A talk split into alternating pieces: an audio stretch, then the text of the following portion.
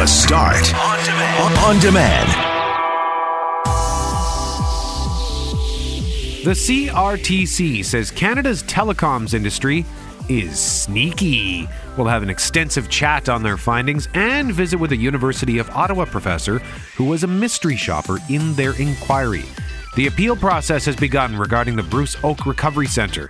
Many people do not want it opening at the old Vimy Arena, so we'll speak to City Councillor Sherri Rollins about why this process is even happening. We'll meet a former client of Siloam Mission whose story is both tragic and inspiring. We'll learn about the outstanding work being done by the Movement Centre of Manitoba, and we'll tee up the sixth annual festival that celebrates food, beer, and wine. Love Local Manitoba. I'm Brett McGarry alongside Greg Mackling and Loren McNabb. We are Mackling, McGarry, and McNabb, and this is the Thursday, February 21st podcast for The Start.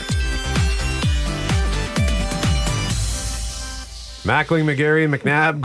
Mackling is like was wondering what is he doing? He's got his hand up. it's like a blinder for him. I thought he was signaling Fortier to do something, but no. Highlights of the Winnipeg Jets Colorado Avalanche game last night just popped up on Global News Morning. Shannon Kuz is talking about it right now, and Greg Please can't it be bear to look. What a disaster. The destruction. The Jets. What? It was just like in the last two weeks. I saw a headline. I think it was the Winnipeg Sun. Jets buried, and uh, same thing today. Worse. Except for I just got Same the team. letter yesterday. Was it yesterday? Yeah, for your if you're if you're a season ticket holder and Oh, we yes. own like an eighth of a season or something, Declare for your we playoffs. have to declare a playoff. Yeah. Well, that was right an now. easy Like, we gonna decision yesterday. So you said yes right away, and then last night felt otherwise, or you don't regret it. oh no, of course not. I, hey, I never get off the bandwagon ever, ever, ever. I never have. I never will. I broke up with the Blue Bombers for about 24 months, uh, but other than that. Uh, I've never gotten off off the bandwagon. I cheered for the Jets for the 16 years they didn't exist. so, Would it help if they said I'm sorry for their play of late? uh, yes, please. I'd like to hear that from mm, Paul Maurice, perhaps. He's the leader, right?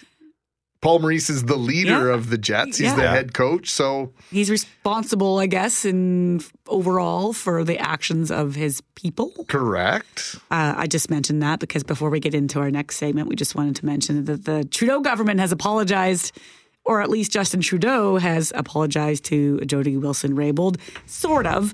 Um, the government has vowed to speak to the circumstances that led to her resign from cabinet last week. And while we wait to hear what that could reveal, he changed his tone a little bit. Uh, Justin Trudeau saying in the House of Commons yesterday that he had apologized to Wilson Raybould for not condemning any negative comments or cartoons that were published about her last week. I wasn't quick enough to condemn uh, in unequivocal terms the uh, comments and commentary and cartoons uh, made about her last week. Uh, they were absolutely unacceptable. So I'm sorry for what everybody else has done to you. Is basically what he's saying. Right. Yeah. I, Okay. I mean, it's not over yet, but we just Come wanted on. to play that because uh, it, it's an apology for other people's actions, maybe? I'm not sure. So right now we want to talk about for the next couple of segments we want to talk about cell phones because the CRTC laid out a rather I guess they can you say they laid the smack down yesterday? Or, or they did for sure, because it's kind of putting in writing what everybody has been screaming and pulling their hair out for years, right? And and that is that they've reviewed everything with the telecom industry, and they've said, yeah, yeah, you're right. Uh, it looks like they have been misleading customers Geez, thanks a lot, CRTC. for years now. So, right, that's the uh, CRTC put out this 41 page report on uh, telecom industry yesterday and accused it of misleading and aggressive practices, saying they aren't just happening in store, but online, over the phone, and even in homes when companies go door to door. Now, they, this report follows five days of public hearings, which took place last fall, and they heard from more than 1,000 Canadians who spoke about their frustrations with these sales practices. Here's Global's Mike Le Couteur with just some of what was said back then. If I treated my customers like they're treating me, I would be out of business in a day. App developer Tony Wachewski is fed up fighting with the big telecom companies. With his copious notes from every call to Bell and Rogers in hand, he testified before the CRTC, hoping for change. It just pisses you off so much, right? Because you you know what they said and then they don't do it. Um, but I mean, I, I keep a journal. I keep track of everything they say. I write it all down. Why do I have to do that? And most customers don't do all that. But even the chair of the CRTC recognizes the problem is at a breaking point. If you pulled into your local gas station, filled your tank, and then when you went in to pay, you were told the price per liter is now higher than that indicated on the pump, that would be unacceptable to consumers. Now, during those week long proceedings last fall, the commission heard Bell Canada gets about one third of the complaints, while Rogers gets the second largest amount. I suppose that makes sense, about 10% of complaints. But in the report released yesterday, the main perpetrators weren't named.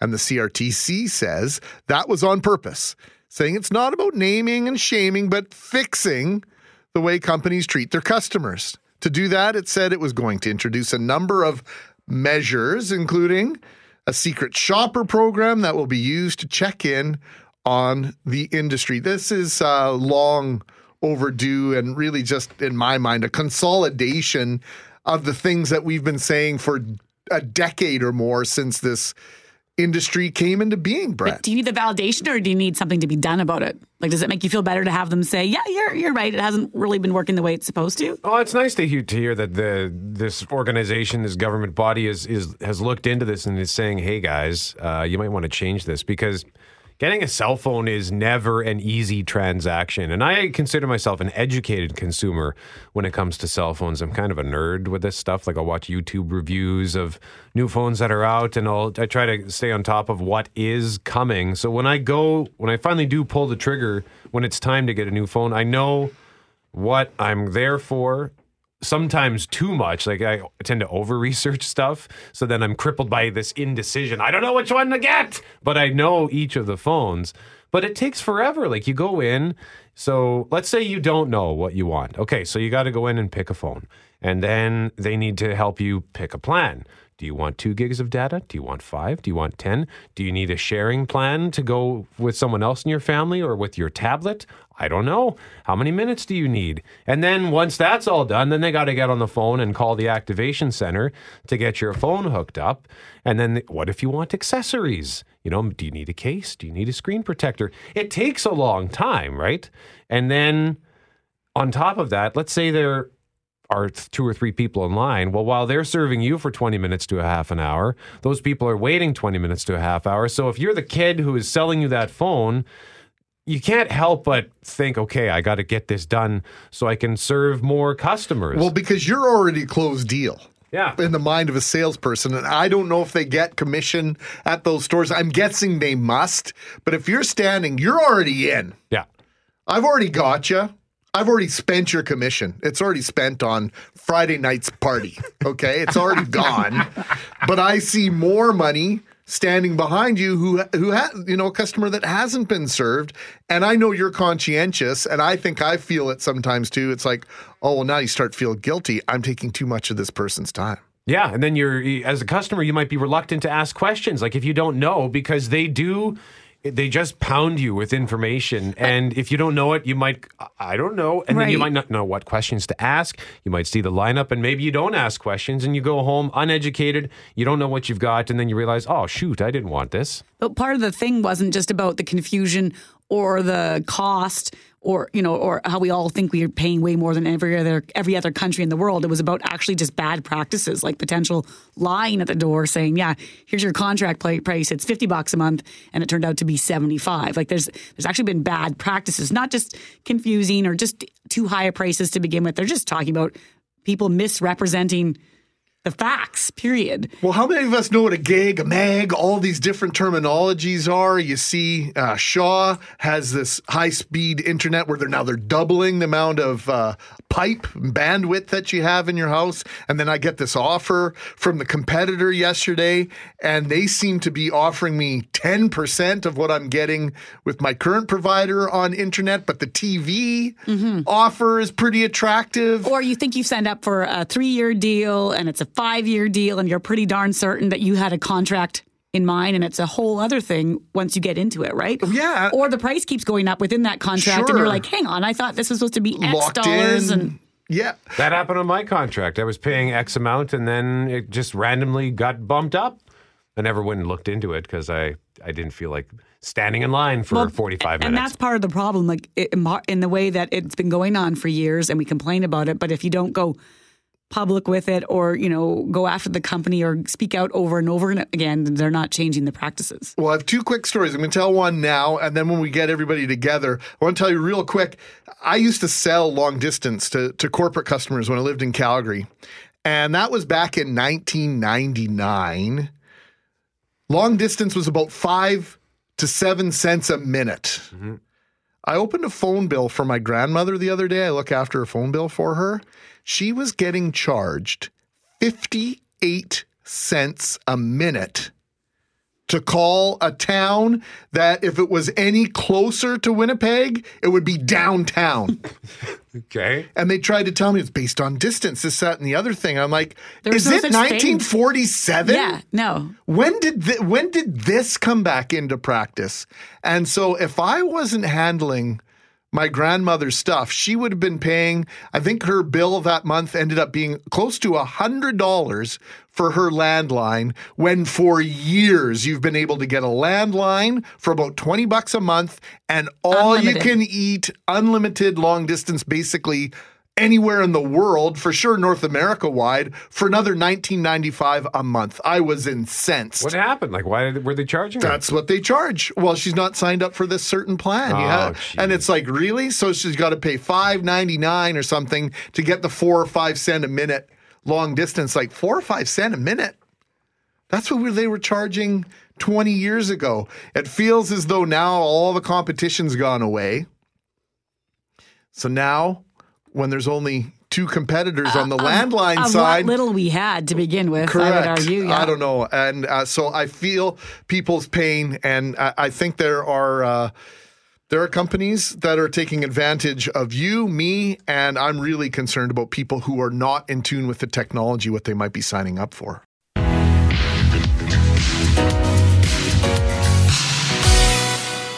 Mackling, McGarry, and McNabb. We're talking about the Canadian Television, Radio, and Telecommunications Commission, which confirmed yesterday what has been widely alleged for years that Canada's telecommunications industry uses unacceptable sales practices that mislead consumers and harm vulnerable members of the public. Jeff Braun is here. Austin Siragusa is here. Jeff Forte.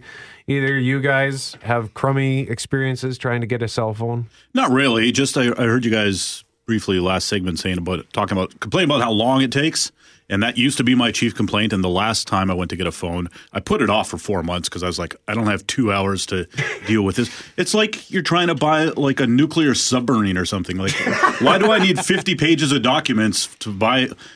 A cell phone. I'm trying not to swear on the air. So. But the last time I went, it was super easy. I told the guy I knew what I wanted, so that helps. I was like, "Look, I need a new iPhone, and it needs to have way more space than this one that keeps running out of space." So he's like, "This is what you want," and uh, got a worse deal than I had before because it had been three years or whatever. So, but I was in and out in less than half an hour. Yeah. So that was awesome. The time before it took like 90 minutes. So. Yeah, and the problem with even even then half an hour, like let's say it's a busy day or whatever in the in the store, uh, if if there are three clerks and each person is being helped for a half hour, if Yeah, you're yeah. the fourth person, Yeah, yeah. then you got to sit there for a half hour to just to talk to somebody. It might have been my second or third attempt where, because I'll, I'll walk in there and I was like, can someone help me right now? No? Well, I'll become, be, try again tomorrow. yeah, Austin, what about you? Uh, not me personally, but I know of someone uh, who was approached by one of these service providers uh, from a door-to-door salesman, and they had they gave they gave him this great offer for you know cable, phone, all all that stuff, and they negotiated this price. But when their bills started coming in, the price you know was going up and up and up every time. So you know you said you got these fifty pages to read through. Yeah, you yeah. almost have to read through all those now, just because you don't totally know what you're getting yourself into, and these prices just fluctuate so much all the time, and it's kind of. Um, you know, not cool when they give you this one price and then it just fluctuates all the Well, we ran this story in the last segment where the guy said it's like if you stop at the gas station and the price says 96 cents Exactly. a liter, and then you walk in, they're like, what we meant was 200 cents a liter.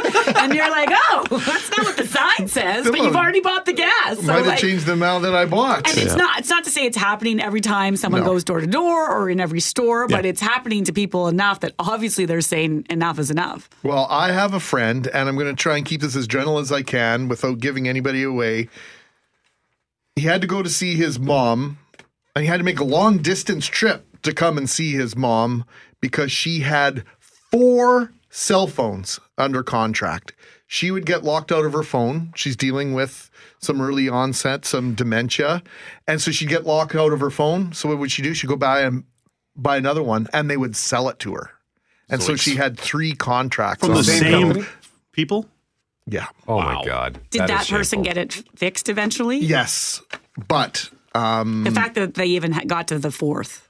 is is un, unbelievable, unconscionable, and you know, I think there is some responsibility on the companies selling to individuals to make sure that they understand what they're buying. This is not a hundred dollar purchase. You're making a twenty five hundred to three thousand dollar purchase when you're signing a two year contract, depending on how much you're spending every, month. Anywhere from 75. I know a lot of people who spend 150 bucks a month. That's a $3,000 plus purchase over the course of a two year contract. So I, I think there needs to be more responsibility. This isn't a vending machine. We're going to talk to a mystery shopper who was cited in the CRTC inquiry into this at 807. And you can weigh in with your feedback at 204 780 6868. Shoot us a text or email Brett at cjob.com, Mackling at cjob.com, or mcnab at cjob.com. Thanks to Jeff Braun, Austin Siragusa. So, a marathon meeting set for this morning at City Hall where dozens of Winnipeggers, Greg, will gather again to express their opposition to the Bruce Oake Recovery Center. Yeah, City Council has already agreed to a rezoning application that paves the way for the long term drug treatment facility on the old Vimy Arena site. But about 200 people have launched, launched an appeal, and today they get their say. To explain how it works, we're joined by City Councilor and member of the Appeals Committee, Sherri Rollins. Sherri, good morning. Hi, good morning. Thanks for coming in to visit us. Well, I need some of your morning time energy because uh, we do have uh, uh, quite a few uh, appellants and democracy in action that's going to happen over the course of, you know, maybe one day, maybe two days, maybe three days, depending if everyone comes. On the list, if you look at it at City Hall, I think there's about 200 names. So, so Mm-hmm. do all of those people, like there was another 200 or so letters, Yep. 200 names. Is it Mm-hmm. the expectation that they all get to show up and speak if they so choose this morning? So, absolutely, they have the right to speak. So, last time I checked, over 179 appellants. Um, now, that's folks that are going to be speaking for the appeal. Um, and that doesn't include people who might come, sign up to speak, uh, and those that speak against the appeal.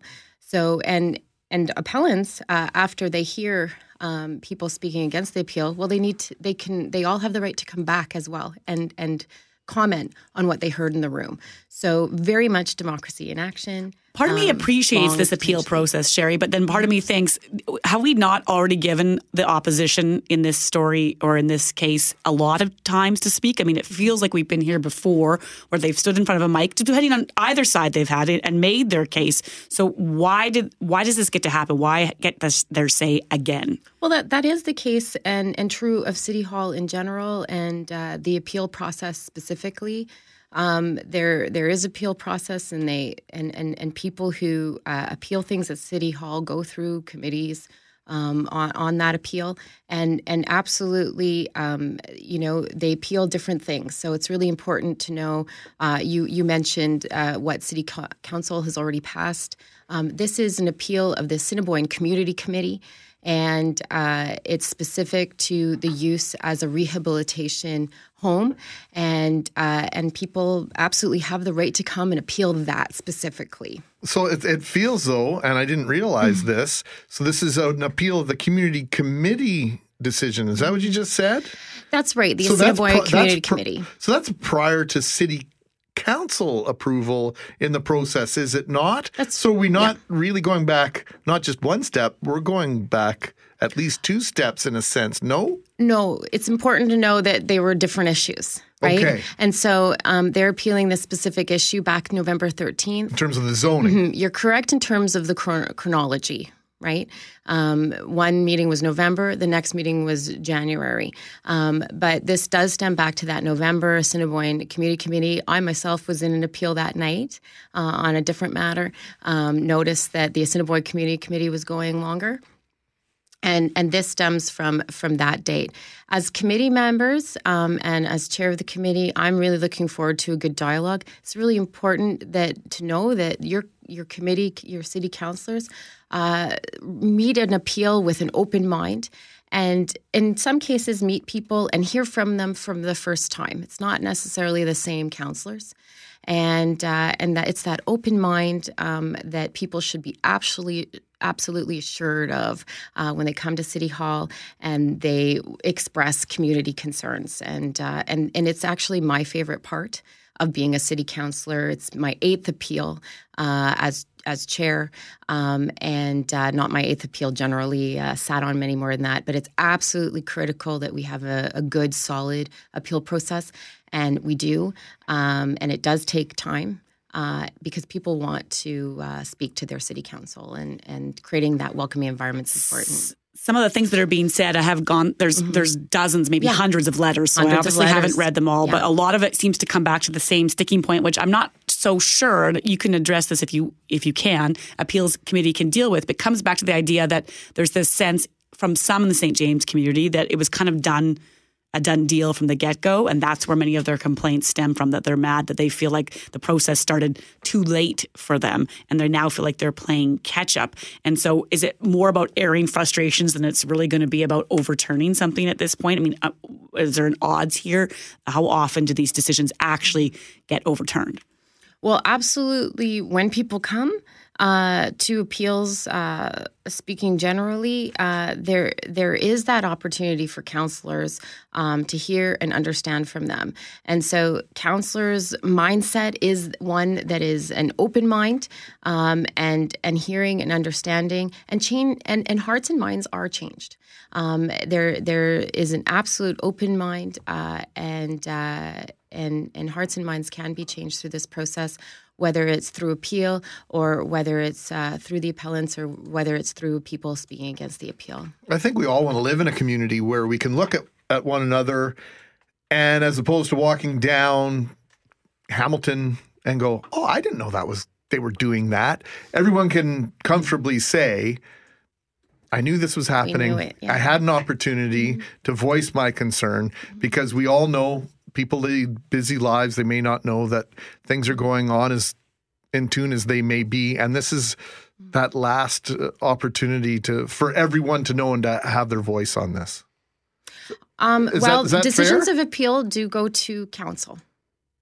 So they they do go up through council. So uh, that was going to be my next question. Yeah, then, so yeah, what's the next yeah, step so here? We're going to hear this today. Yeah, in terms of process, um, the it's appeals are on a three uh, month rotation. Uh, so protection, community services, and parks is the standing committee in which I chair, and we had the first uh, appeal rotation up after the election, and uh, it'll move on to another appeal. But all decisions of appeal they go up through council. Mm-hmm. Sherri Rollins and debated again. Oh, sorry. No, interrupted no. you. I interrupted you. I just want to stay longer. I'm sorry. you got a meeting to get to. You need I to do. pack a sleeping go. bag, I think, Sherri. yeah. City Councilor Sherri Rollins, Fort Rouge, East Fort Garry as well. She is chair of member appeals committee. Thank you very much for joining us today. We appreciate it. My this. pleasure.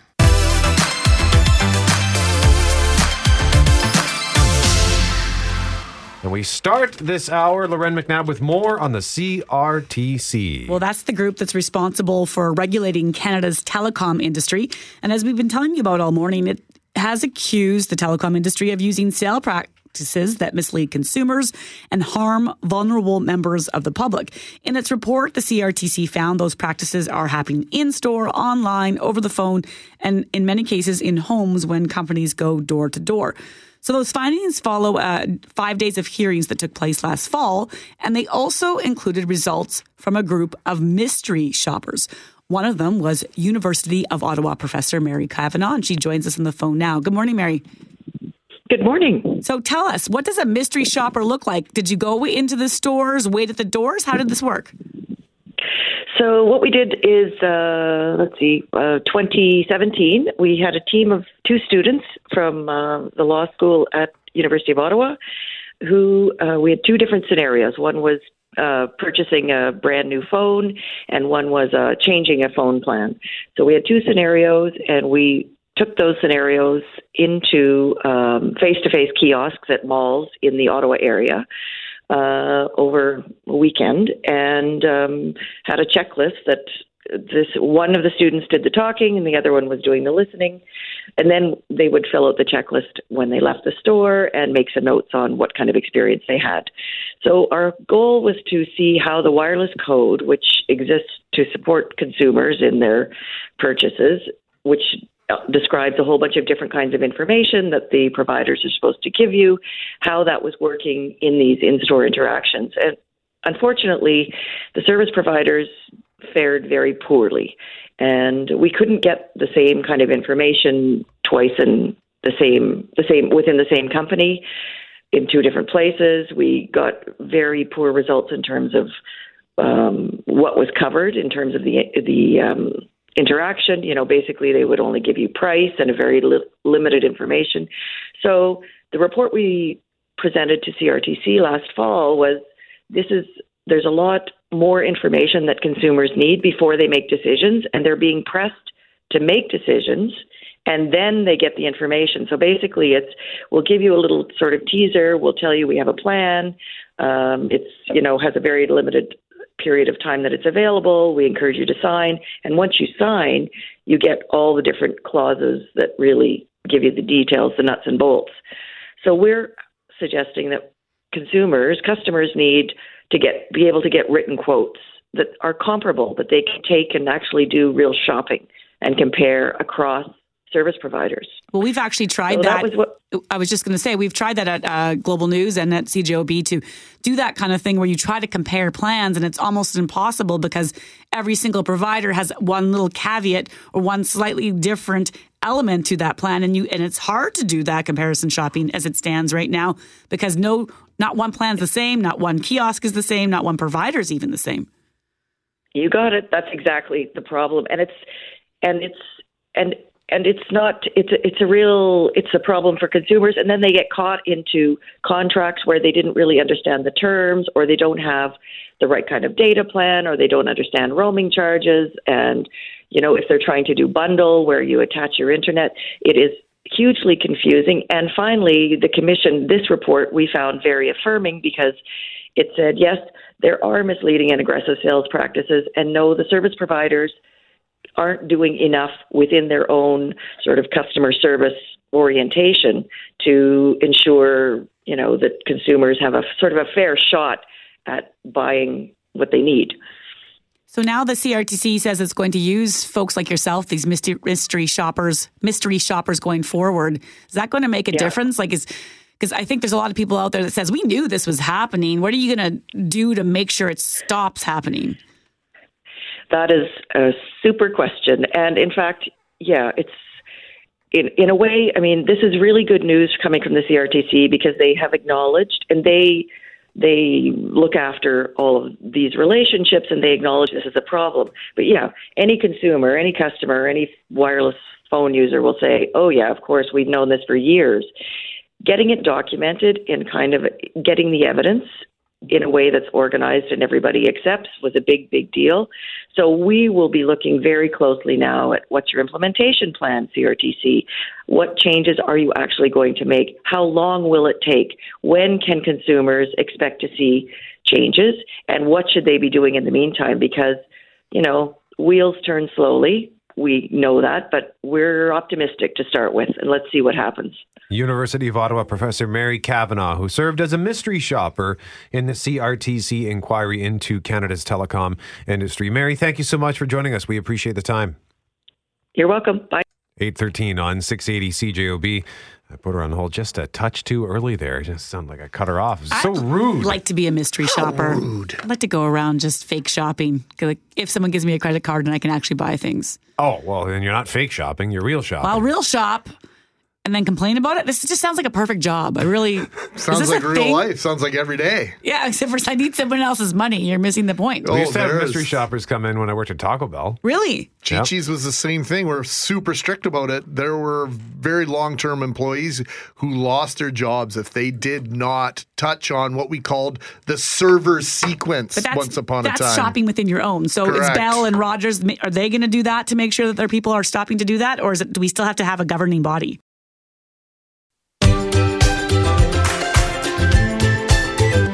Mackling, McGarry, McNabb, and the mission. The Siloam Mission Radiothon is coming up March 1st, presented by Pristine Roofing. And we are very pleased and excited to introduce you to a former community member at Siloam who went through the missions programs and found housing about three years ago. His name is John White. John, welcome. Thank you for coming in. Well, thank you for having me. Yeah. So, we were told that your story is both tragic and inspiring, and that you can speak on both of those. Where would you like to start? Uh, I grew up um, in foster homes, 21 to be precise. Twenty one different foster homes. Yes, I did. Yes.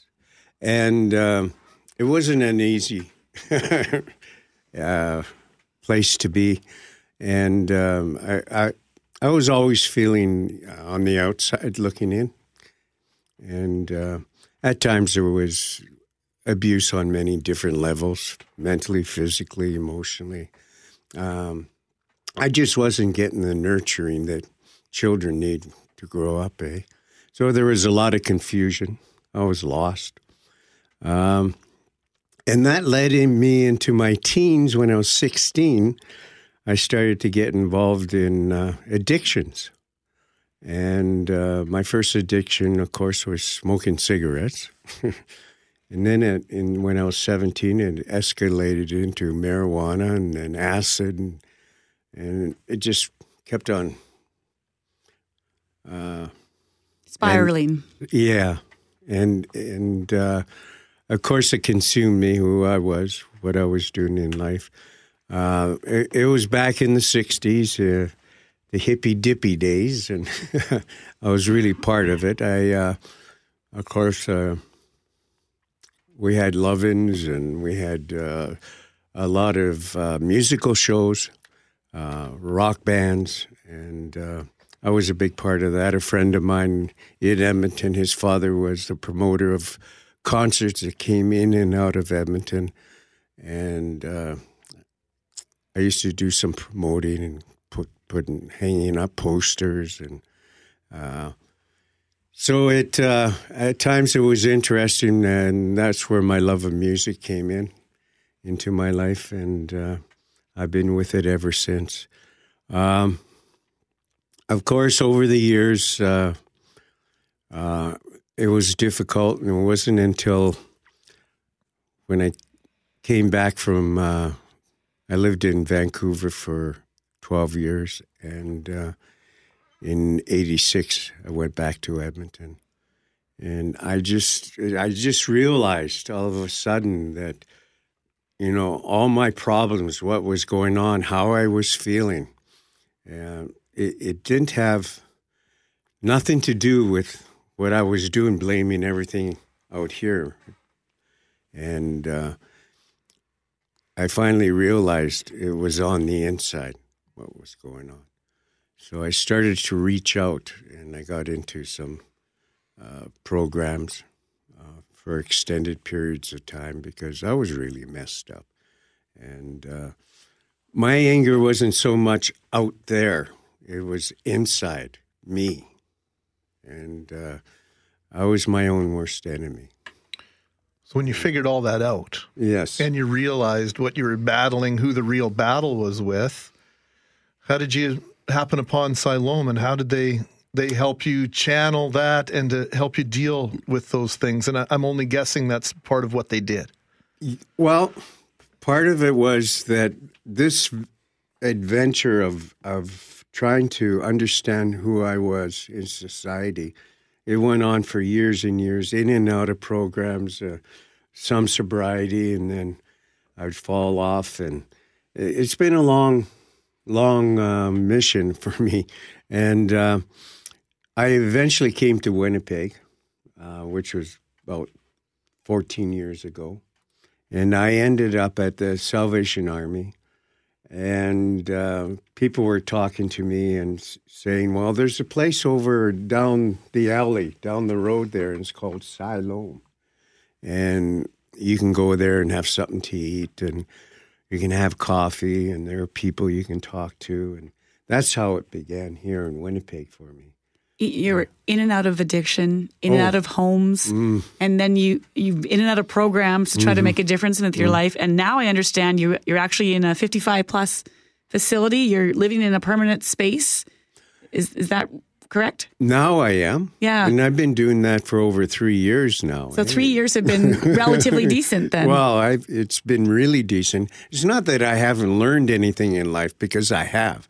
And I've, I've just taken those experiences and actually putting them to work, you know, in, in a really positive and nurturing way. You've had three years of success. Is there one thing that someone said to you, or is it just a sort of the combination of things through Siloam that kind of put you on Well- what feels like maybe a more permanent path? Yeah, well, t- to me, uh, you know, my struggle was with spirituality too, eh?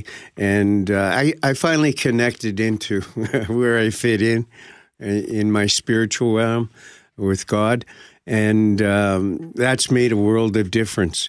And Siloam really helped me with that.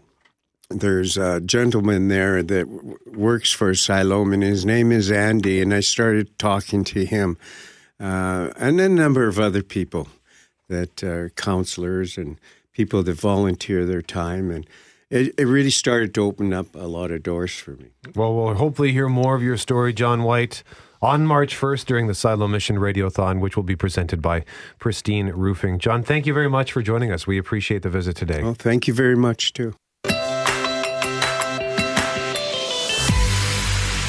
Right now, Greg, we want to start by introducing you to a facility that uh, is near and dear to your heart. Yeah, it's a facility and an organization doing life changing work every single day. This place sees the child first and the disability secondary. Olivia has major parts of her brain that were damaged from a stroke that she had before she was born.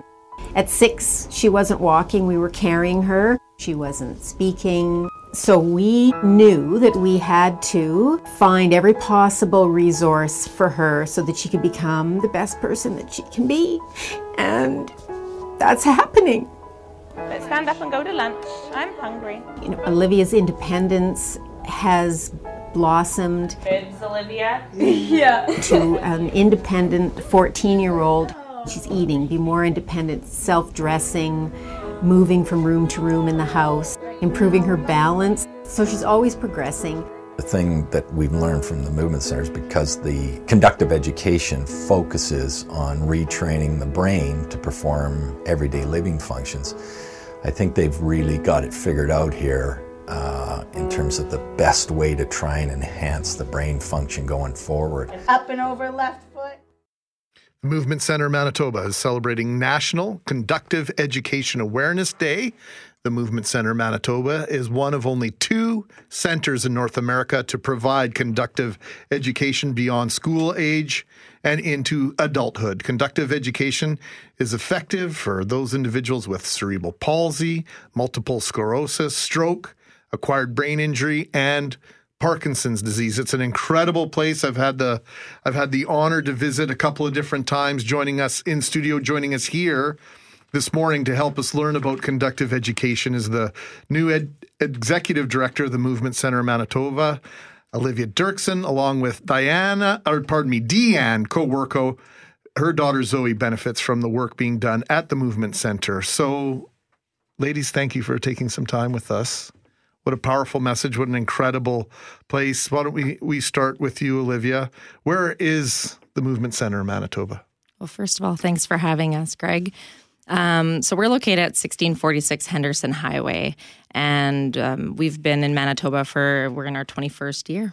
Now, if you didn't know where the Movement Center was, that that address is completely irrelevant, right? Because I know, it's I know. the generosity of, of Mr. Bergen once upon a time. Yeah. It's sort of underneath the parking lot in between two high-rise apartment buildings. It's in a hidden location, but it's a it's a hidden gem of a place. It is. And you know what? I, I hate to say, but the landmark is the camera light on Henderson and Gilmore is, is where we are. well, that'll help people. Help them slow down a little so bit. just too. slow down. Make sure you take the turn and don't run the red. we keep using the phrase this morning, conductive education. And I wondered if you could maybe help us understand what that means when it comes to what you're doing at the Movement Center. Yeah, so conductive education is um, a form. It's it's a blend between rehabilitation and education, and it operates on the premise that no matter how severe the disability, um, that when the person is motivated or when the ind- individual is motivated, they can regain or gain independence. Um, so it's based on neuroplasticity and that the brain does evolve. Uh, one of the things that struck me, I think, in the clip that we just played, and I got actually teary listening to it because the mom said she just wants to help her daughter be the best that she can be, which I think any mom or dad can relate to or a parent. Uh, and then you have an additional layer of maybe a disability or other that you're working with. And so uh, I wanted to ask Deanne, your daughter benefits. How old is she? What does she do there? And, and, and, and walk us through a bit about your story. Uh, Zoe is 10 now. She just had a birthday last weekend and she's been going there since she was four. Um, there's no diagnostic for Zoe. She's um, got global developmental delays, so overall delays. So when we first going th- started going there when she was four, she wouldn't stand, wouldn't walk, wouldn't even grasp anything. Like she had sensory issues with her hands. Anything that touched her hands, like she would just refrain and keep her hands up and do nothing. So over working with Chris at the Movement Center over the years, now she's using her hands a lot and she's becoming a little troublesome little girl like uh, making messes all over the house and bugging her brother and having a real good time at life now that she can touch and feel and participate. And as for the walking if you saw her today, if she was in this room, she would go up to you, crawling on her knees, grab your hand, and she expects you to walk her around because that's everything she sees now, she sees as a tool for walking, and she's learned that with the, the conductive education. When you say when you say that when you brought her in when she was four, she wouldn't walk and wouldn't touch anything. Was it because she couldn't? Uh, she couldn't walk, or just wouldn't walk? Uh, it's almost as if her brain was telling her that no, it's a no go. You can't do that. Like it, it was a sensory, like any feelings there. It's a almost like it was like a no, don't cross that line. And uh, so we had to find different ways to make her interested. It's like, and that's what conductive education does. It finds like a new neurological pathways that opens up your mind at what else you can do. And it's just like trial and errors. Like you try all kind of different mm-hmm. things, things you would not normally do, and then you get really good results. So the people doing the therapy at the center, conductive education is tied right into the title there. They're conductors. They are really they Yeah, are enabling, exactly. they're engaging with the clientele there in order to in my mind, based on what I saw, and you can correct me, but almost it's it's it's as much inspiration as anything else that goes on there, inspiring one another and feeding off that energy. Am I off base, Olivia? No, not at all. In conductive education, that is one of the key components is working in a group setting. So, you know, when you're sitting next to people and let's say, you know, you're in a group with um, MS clients, um, you know, and they say, you know, we're going to stand today. Well, if your partner next to you is standing, you're sure to do, you know, you're sure to do it yourself, right? So it's very, it's a very inspirational setting. And, and even to add to Deanne's comment, um, isn't Zoe working on self feeding now as She well, which is a huge, Yes. a huge thing, you know, that this little girl can now feed herself. I know. Well, and is working towards it. And yeah, it's it's some pretty powerful work. Well, let's pause the conversation here because we have a few more questions for you. We have in studio with us Olivia Dirksen, who is the new executive director of the Movement Center of Manitoba on Henderson, and Deanne Kawerko, whose daughter Zoe benefits from the work being done at the Movement Center.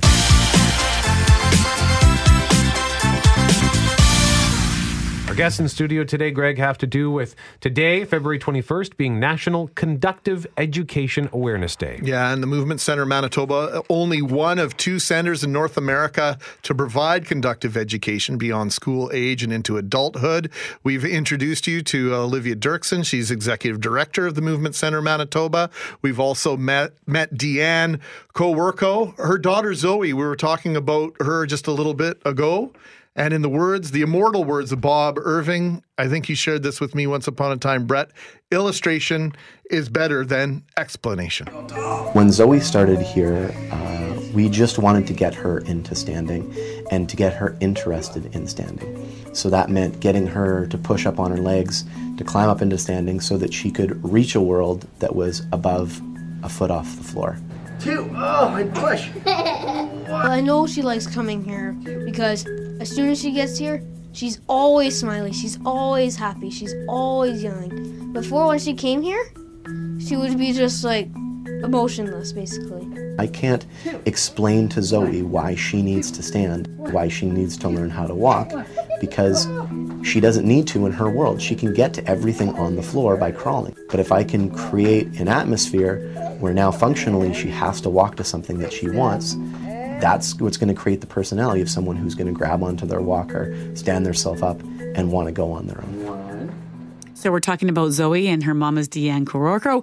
And I was saying to you in the break, there's one thing to go to a doctor and have them listen to you, but another to have the people treat your child as an individual and not as a diagnosis. So when you walked through the doors of the movement center, did you feel like you had made that connection right away? Like now they're not looking at her with this label, but Oh. what they think that they can do? Oh yeah, when I walk there, it's like walk. It's like a visit. It's like you're going to a family member.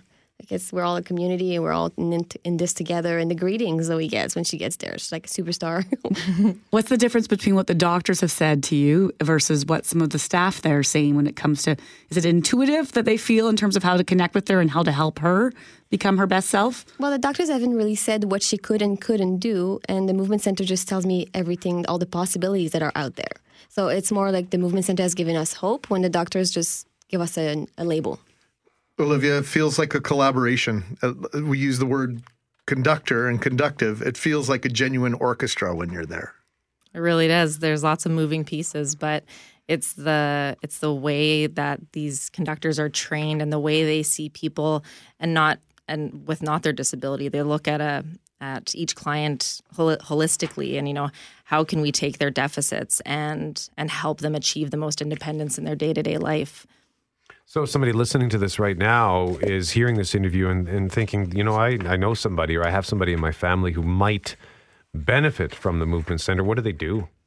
Uh, go to our website at movementcenter.ca and we've got a pre-assessment form so i would invite everyone to come down and uh, and get an assessment schedule an ass- assessment with one of our professionals and uh, and see if see if we could fit you into our programs Great way to see what happens there is on the website as well. Some outstanding, the video that goes along with the audio that we played for you this morning. Just a, a great way to immerse yourself and get just a tiny bit of a taste of what happens. Olivia Dirksen is the executive director of the Movement Center of Manitoba on Henderson Highway. What's the address again, Olivia? 1646 henderson Which Watch is- out for that camera. Yeah, there's two it's beside between two high-rise apartments, Greg. You got it. And then we also have in studio Deanne Kawarko, whose daughter Zoe benefits from the work being done at the Movement Center, and now uh, it sounds like she's rather grabby. Is that? Uh, Uh, yes, so you she's gotta- a lot of trouble. She's um, she went from pick, picking up a toy at a time out of her toolbox to flipping the entire thing over. Okay. Oh wow! So she's uh, Also strong, it sounds like. She's building muscle. She's just trying to keep you on your toes, mom, right? You know what they say, careful what you wish for. I know. Olivia and Deanne. Thank you very much for visiting us. We appreciate the time. thanks for Thank having you. us Mackling, McGarry, and McNabb got a bag of goodies here. Some locally made beef jerky. I- Oh, is that a can of beer? There's a whale on it. Oh, You what's passed it? around the beef jerky, but not the can of beer. I see Uh, your. Yeah, the beer. It's a Belgian style beer, so I'm I'm calling dibs on that one. We're going to tell you why we have this bag of goodies in a moment, but before we do that, I guess it began 36 minutes ago at City Hall, Loren. Yeah, as we speak, we've got quite the crowd at City Hall gathering for an appeal on the Bruce Oake uh, Center. That's, of course, the drug recovery center that's proposed in St. James. Uh, we've had many, many, many meetings about this over the past year. And right now, you have those who are opposing this recovery center uh, stating their case as to why they'd like the decision to grant it zoning access overturned. That meeting is going to last I can guarantee all day, if not several days. And so it's something we're going to be keeping our eye on as that uh, controversy over that site continues. So we have a bag of goodies that, it, like I said, features something called Mr. Biltong Beef Jerky Company. I see there's B Boys, honey. There's a Farmery beer, Great White North, a whole bunch of other products in here. And this is from our friends at Love Local Manitoba. It's the sixth annual food, beer, and wine celebration. It's happening March 2nd at the Victoria Inn. And in studio, we have with us Peter Fair, who is the owner of Gourmet Inspirations and the co founder and host of Love Local Manitoba, along with Jennifer Ashley, Director of Communications and Social Media Wizardry for Love Local Manitoba. Peter and Jennifer, good morning. Thank you so much for having us. Good morning. She, you're not wearing your wizard's uh, robe, though, Jennifer. I know. so- I, I had to put on pants for this, so a little bit disappointed, but we're still here. You don't need the robes and you don't need the, the headphones. You're all good. We can hear you, and you should be able to hear us just fine. Great to see you guys again. This is an incredible event. This celebration of local is something, uh, Brett. I feel like I'm tooting our own horn, but I'm going to do it. We've been doing that since uh, Brett and I uh, started working together. We thought it was very important to highlight the things that are happening within our community, not not the bad news all the time, not the politics, but sometimes just the good news feeling uh, when it comes to enterprise. And there's just such a positivity in the entrepreneurial community right now. And I just want to congratulate you for uh, for capitalizing on that and putting a spotlight on it. It's a wonderful way to go about it. Thank you so much. Yeah, it's definitely been uh, been a journey and an exciting one to bring all these amazing local companies together and uh, and just to see the sense of uh, community that exists amongst the food and beverage makers in Manitoba and the how they help each other and it's just an amazing industry. That really So- is the, the the word community, Yeah, right? Because sure. anytime I go to these events, you'd, you'd think that there'd be almost a natural competition between these vendors. You know, everybody's vying for a piece of the pie, but there seems to be so much collaboration and support amongst them. Yeah, for sure. Why do you I think that is?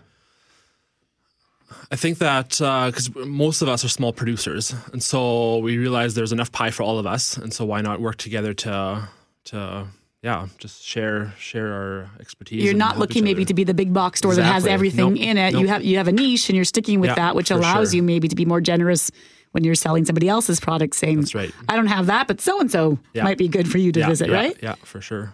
So, Jennifer, love local Manitoba. Yeah. For those who have never been, what is it?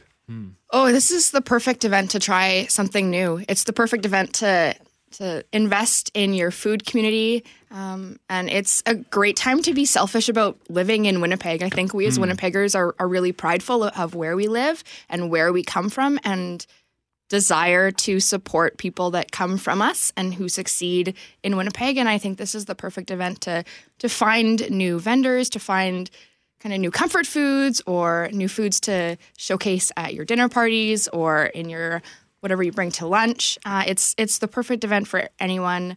Beer, wine, food. I mean, who doesn't love either You have or all the all of those three Yeah. things? Well, you have all the stopped at beer Yeah. or wine well, you have or all the com- components, all the elements of a celebration. That's right. This is what this is in Mhm. my Yeah. mind. Yeah, for sure. Yeah. So, how many vendors did you have or, or stores uh, when this first launched, and how many do we have now? Right. So when we first started, I think we had 20 vendors maybe. And we were at a smaller venue, and it was a sellout event the first year with like 250 guests at that small venue. Now we've grown to uh, a bigger venue with over 50 vendors and th- up to 1,000 guests. So, so it's been incredible. 50 vendors, what kind of stuff? So we, it's food, beer, and wine. Yeah, Uh, you brought in the, the beef jerky here, some honey. I see. What, what, I'm Mm. just flipping the bag. Quinoa. Yeah, Well, I really so, should. Yeah, we Manitoba quinoa. grown quinoa. It's pretty incredible, and it has a nice, like, nutty, roasted kind of flavor, and it's yeah, grown right here in Manitoba. Did you include a, a something of your own? I did. I brought a uh, creamy peppercorn whiskey sauce from Gourmet Inspirations. Ooh, and what right would on your steak with some fried onions and mushrooms, and a gla- nice glass of wine. Oh, man. So here's the question. now that you're getting all our taste buds, like my stomach is actually growling. I hope nobody just heard that when you said peppercorn. But I, I can taste all the stuff mm. when I go to the event. I mean, that I want. I don't want to. Ha- I want to come and eat. For Is sure. that Lots part of, of it? sampling. Yeah. Okay. All the vendors are sampling, but you also have the opportunity to then support those vendors by purchasing products. So sampling and purchasing, you get a free cocktail when you come, and it's just a fun, classy evening out. So So Jennifer, you're the the social media person. I am. How important is it? How do I word this? Is it important just to do social media as a local business, or is it important to not only do it but do it well? Oh, I think that engagement is kind of the buzzword that I always use when I talk about social media because it's not just about saying, hey, I have this great thing. It's saying, hey, I have this great thing and I want you to engage with my product and I want you to try it and I want it to be on your shelves. And so I think that comes down to um, keeping like a consistent language on social media and inviting people to respond to your posts or come into your store or come and buy your product. Um, I mean, with food, there's so many awesome things you can do. You can showcase it alone. You can do product photography. Uh, you can shoot like take photos of people eating your product and having fun. Um, and I think the most common thing that we have as humans is that we all eat. Like that's something that brings everybody together. And so I think that when you combine Instagram and kind of this social world that our society tends to gravitate towards nowadays, um, I think you kind of combine two things that we love, kind of being together on large scale markets that Instagram allows us to be a part of, and food, which brings everybody together culturally, socially. And it's where you what find your inspiration too, right? You see a photo of something or you see someone post this and you either think, hey, I want to try that, go there or make it myself. But either way, it involves purchasing some of these local ingredients or just visiting Yeah. the place to begin with. Well, to me, it's the ideal conversation starter. We do it every single day. Brett goes to a lot of trouble to make sure that we, we tell you what's going to happen in the show this hmm. morning. Follow us on Instagram. It is a genuine mm-hmm. conversation starter. It's the beginning of engagement. It's sometimes it's the beginning of our relationship with our listeners, either for the day or for people that have never ever heard the show before. They might come across us on Instagram. Oh, completely. On my personal Instagram, I have sometimes random people come up to me and say, "Oh, oh, I, I follow you on Instagram." but I have no idea who they are, and they've never met me in person. But they they recognize me, and they feel like they know me because I can engage with them through my platform. Um, and you know, sometimes social media can be taken as callous, and it's informal or in inhuman. It's it's Well, there's one a of our degree of colleagues calls it, what does he call it? Anti-social Or media? unsocial media.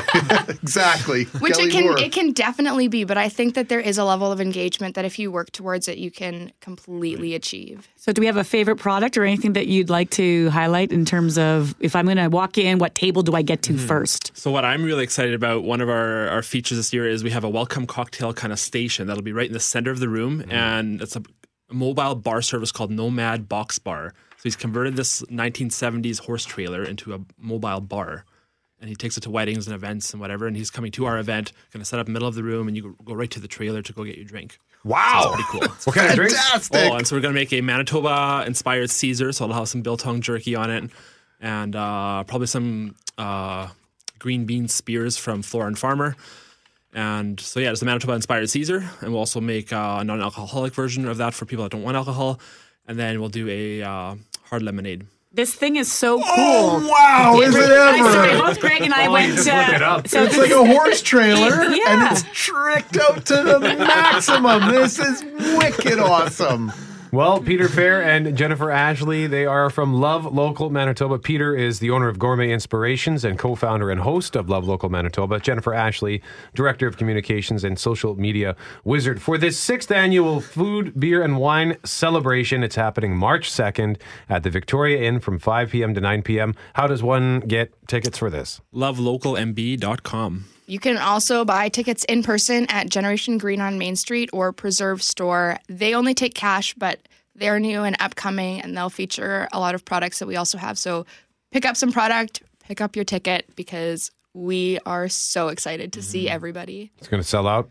Yep, it will. Yeah. with that Nomad box bar, it Exactly. will. I'm already trying to figure out my head where can I get my hands on one of these trailers? I want one in my backyard. You can pick up your ticket and you can join us and you can find out all of that information. All right. Peter and Jennifer, thank you so much for the Thank visit. you and so thanks much. for the bag of goodies. Much appreciated. I'm going to, uh, I'm not going to tell you when I'm going to He's not going to share. I feel like that's what's going to happen. Yeah. Hey, thanks for listening to the Start Podcast. We are available on Apple Podcast, Google Podcast, wherever you find your favorite podcasts. Subscribe now and never miss an episode. And if you like what you hear, rate the show, tell us what you think. And hey, even tell a friend about the podcast. Be sure to follow us on Twitter and Instagram. Greg is at GMACKWPG, that's G M A C K WPG. I am at Brett McGarry, B R E T T M E G A R R Y. And Loren on Twitter is at McNab on Global and on Instagram at McNab on CJOB. Talk soon.